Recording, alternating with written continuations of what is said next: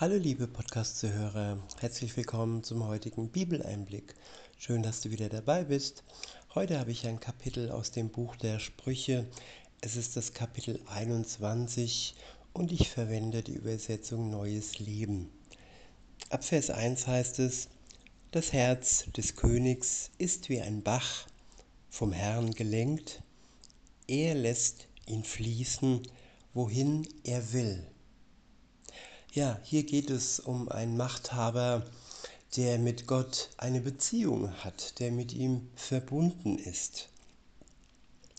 Es ist wie ein Bach sein Herz vom Herrn gelenkt. Ja, vom Herrn gelenkt. Es ist wichtig, dass wir unser Herz von ihm lenken lassen, dass wir verbunden sind mit ihm und dann am Ende alle das tun können, was er sich von uns wünscht. In Vers 2 heißt es, der Mensch meint vielleicht, er tut das Richtige, aber der Herr prüft die Herzen. Ich wiederhole, der Mensch meint vielleicht, er tut das Richtige, aber der Herr prüft die Herzen ja, ob jetzt bewusst oder unbewusst, ob taktisch oder nicht taktisch, Menschen denken oft, sie tun das Richtige. Ob es das Richtige ist, das prüft der Herz, äh, der Herr. Er prüft unsere Herzen, aus welchem Beweggrund wir das tun, wo wir denken, dass es richtig wäre. Tun wir es mit Hintergedanken? Tun wir etwas, um selbst etwas zurückzubekommen? Haben wir Erwartungen, bevor wir etwas tun und damit wir etwas tun?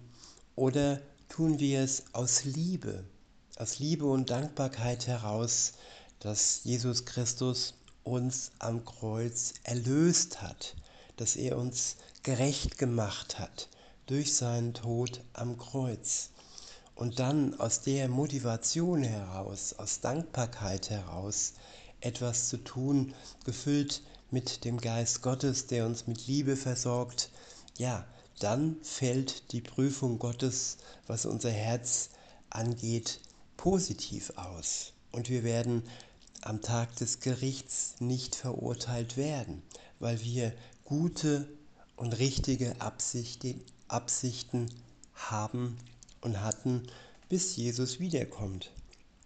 In Vers 3 heißt es, wenn wir tun, was richtig und gerecht ist, gefällt das dem Herrn. Gefällt das dem Herrn besser als unsere Opfergaben. Ich wiederhole, wenn wir tun, was richtig und gerecht ist, gefällt das dem Herrn besser als unsere Opfergaben. Ja, viele machen es sich leicht. Damals hieß es Opfergaben, heute heißt es Spenden oder Kollekte oder Zehnten. Nicht, dass das alles falsch wäre oder nicht gut wäre, aber ja, was gefällt dem Herrn besser? Das ist hier die Frage. Es gefällt ihm besser, wenn wir gehen, wenn wir lieben und nicht nur im Hintergrund spenden und unseren Zehnten abgeben. Wie gesagt, wer kann, der soll das tun. Spenden und seinen Zehnten abgeben. In Vers 4 heißt es, ein stolzer Blick, ein selbstgerechtes Herz, alles, was die Gottlosen tun, ist Sünde.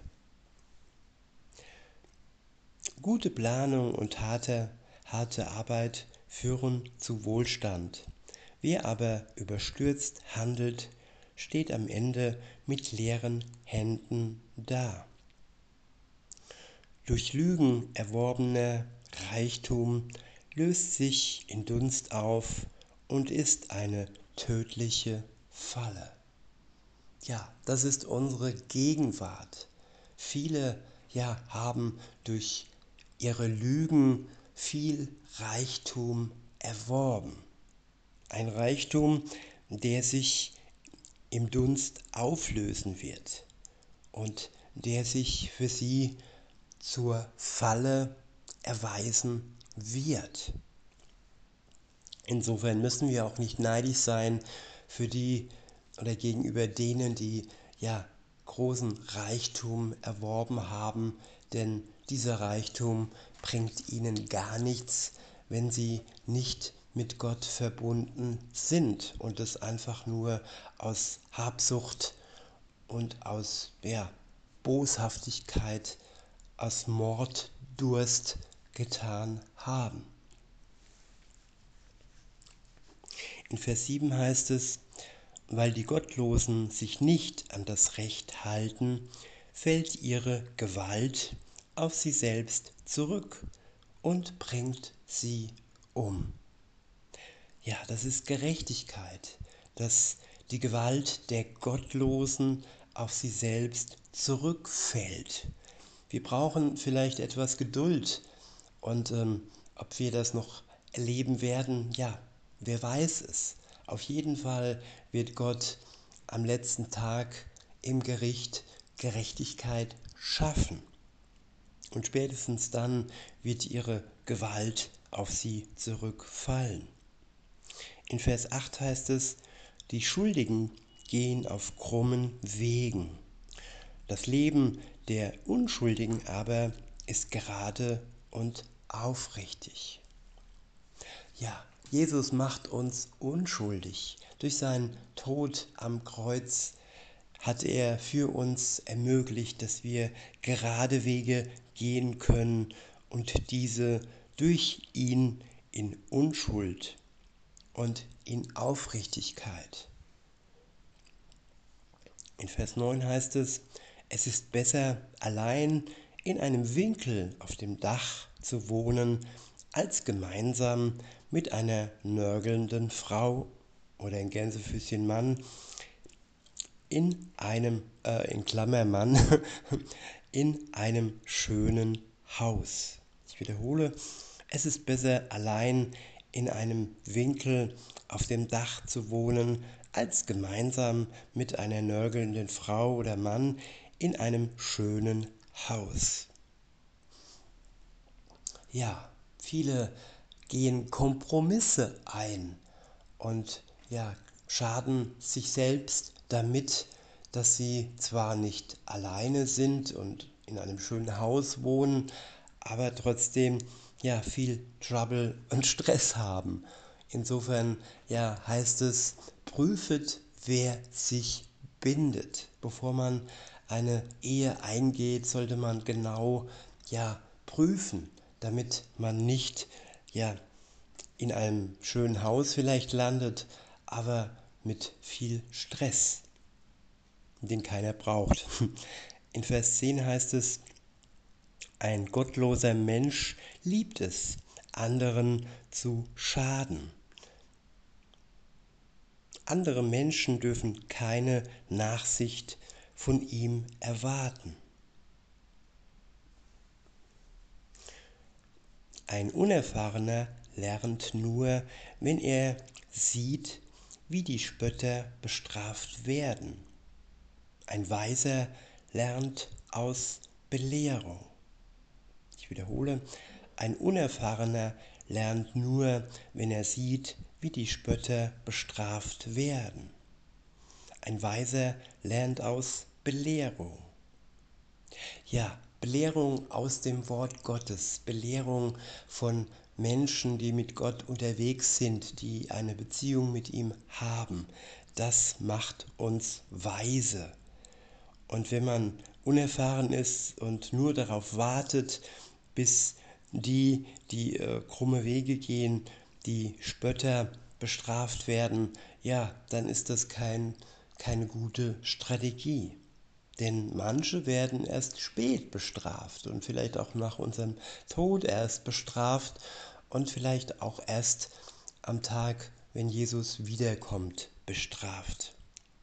Denn über ihnen, auch über ihnen, ja, geht die Sonne auf und sie haben Tag für Tag die Möglichkeit, sich der Gnade Gottes zu unterstellen, Buße zu tun, ihre Schuld und ihre Sünde sich einzugestehen, sich und auch Gott und ja, die gleiche Erlösung zu erlangen wie die, die mit Jesus unterwegs sind. In Vers 12 heißt es, der gerechte Gott weiß, was in den Häusern der Gottlosen vor sich geht. Er wird die Gottlosen ins Verderben stürzen. Wer seine Ohren vor den Bitten der Armen verschließt, dem wird auch nicht geholfen werden, wenn er selbst in Not ist. Ja, wenn ich Mittel habe oder hätte und diese Mittel den Armen, wenn sie mich darum bitten, nicht zur Verfügung stelle, stellen würde, dann ja, wäre das trügerisch und äh, tragisch. Nicht trügerisch, sondern tragisch. Denn ja, es ist durchaus möglich, dass wir selbst in Not geraten und man uns dann nicht hilft, so wie wir damals. In Vers 14 heißt es, ein heimliches Geschenk besänftigt den Zorn.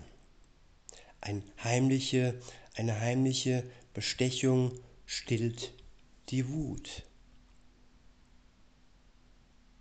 Ja, ein heimliches Geschenk ist das Schönste.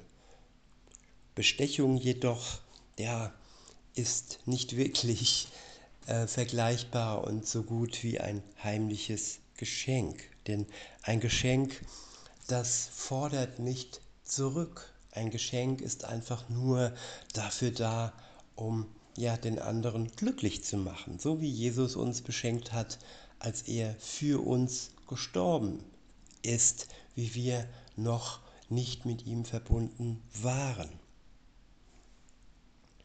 Und ja, er hat uns nicht bestochen, er hat uns einfach mit seiner Gnade und Liebe beschenkt. In Vers 15 heißt es, Gerechtigkeit ist eine Freude für die Gottesfürchtigen. Doch bei den bösen Menschen verursacht sie Entsetzen. Ich wiederhole, Gerechtigkeit ist eine Freude für die Gottesfürchtigen. Doch bei den bösen Menschen verursacht sie Entsetzen. Ja, die Ungerechten, die bösen Menschen werden durch die Gerechtigkeit Gottes entsetzt werden. Denn sie werden erkennen, ja, dass sie eben nicht alles tun können, was ihnen der Teufel ins Ohr geflüstert hat. In Vers 16 heißt es, wer sich weigert, seinen Verstand zu gebrauchen, wird bei den Toten enden. Wer das Vergnügen liebt, wird arm. Durch Wein und Verschwendung wird keiner reich. Die Gottlosen werden bestraft, damit die Gottesfürchtigen gerettet werden und die schlechten Menschen leiden für die Aufrichtigen. Es ist besser, allein in der Wüste zu leben, als sein Leben mit einer verärgerten und nörgelnden Frau oder auch einem Mann zu verbringen. Ein weiser Mensch bewahrt seinen Reichtum und Wohlstand, ein Narr aber verschwendet gleich wieder alles. Wer gerecht und gnädig handelt, wird leben, Gerechtigkeit und Anerkennung finden. Ein Weiser erobert die Stadt der Mächtigen und reißt die Festung ein, auf die sie vertrauen. Wer seinen Mund und seine Zunge im Zaum hält, gerät nicht in Schwierigkeiten. Ein Spötter ist stolz und hochmütig. Er handelt in grenzenloser Selbstüberschätzung. Die Wünsche des Faulen bedeuten seinen Untergang, denn er weigert sich etwas dafür zu tun. Er verlangt nach immer mehr.